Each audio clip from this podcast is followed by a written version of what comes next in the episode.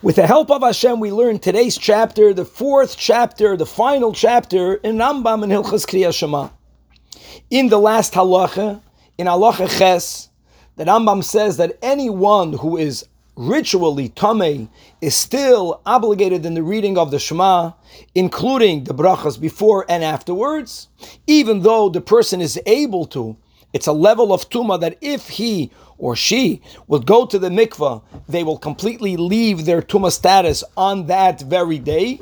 Nevertheless, the person, even without going to the mikvah, even if will not go to the mikvah, is equally mechuyev to say the Shema. Then the Rambam reminds us that going back to the times of Ezra, Ezra the counter, Ezra the Sofer, and his and his Beis Din, that they made a takana specifically regarding the unique tuma that comes on a man when he has a seminal emission, a balkeri, that he should not read the Shema until he goes to the mikvah.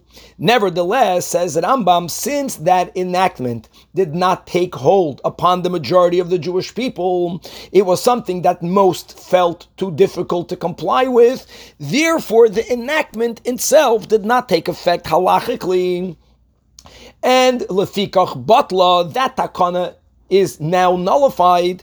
And Rambam says, Ukfar Nahagu Kol Yisrael, that the minig is actually that we both read Torah as well as we recite the Shema, even if we are in the, in the status, even if we, we are in the state of being a Balkari. Then the Rambam concludes, and he gives the reason for that. I, the person is Tameh, whichever level of Tumah. So says Rambam lefisha ein divrei Torah mekabel tuma, because words of Torah, and this includes the Shema, ubir can never become tame.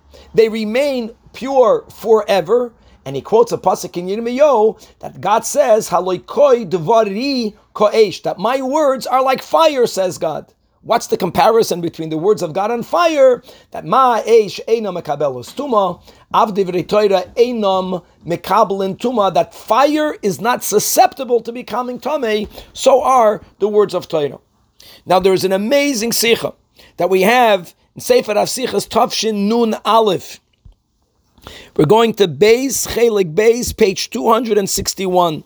The Rebbe over there is explaining the Mishnah in Pirkei says that even if one person is sitting alone, that the Shekhinah is with him or with her. And he quotes the pasuk b'chol makim b'chol hamakim because it says that in any place, asher askid eshemi, where I will mention my name, I'm going to come and bless you. And in this sikha, the Rebbe points out a few questions. Why does it say b'chol hamakim in every place? Right, b'makim in the place. Number two, why does it say, I will mention my name? Actually, it's God telling, speaking to us, that God is telling us that in any place that you will mention my name. It should have said, B'chol Mokim Asher Taskir Eshemi. Why Askir Eshemi? There are other questions as well. But the Rebbe beautifully answers one question with the other, amongst the many questions.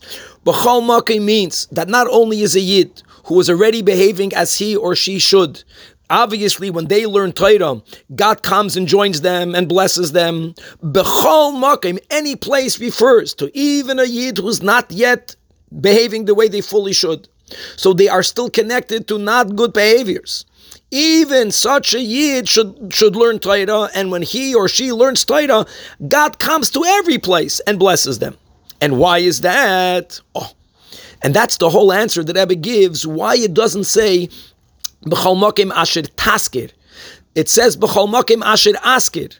So says the Rebbe that whenever a yid is learning Torah, who is the one learning Torah? Yeah, the words are coming out of the mouth of the person, of the learner. But really, it's God learning the Torah. It's God's ruach. It's God's words. Like David HaMelech said, that ruach Hashem diber bi umilosoi al And this is true of every yid. And this is how the Rebbe explains the words, the, the statement that we have in the Rambam. The Rambam quotes the Chazal, the Gemara and Brachas, that the words of Torah are never makabel tuma. And what's the proof we brought? Because it says in the verse that haloi koi devari koesh, because my words are like fire. And l'chaydi, you can ask, well, yishkoyach, when God speaks, God's words are like fire. But here we're speaking about a tummy person speaking. Who says that those words are also like fire? That's the whole point of the of the pasuk. Is araya that whenever a yid, any yid, no matter where they're at and their avodah, during their learning, it's God speaking through them.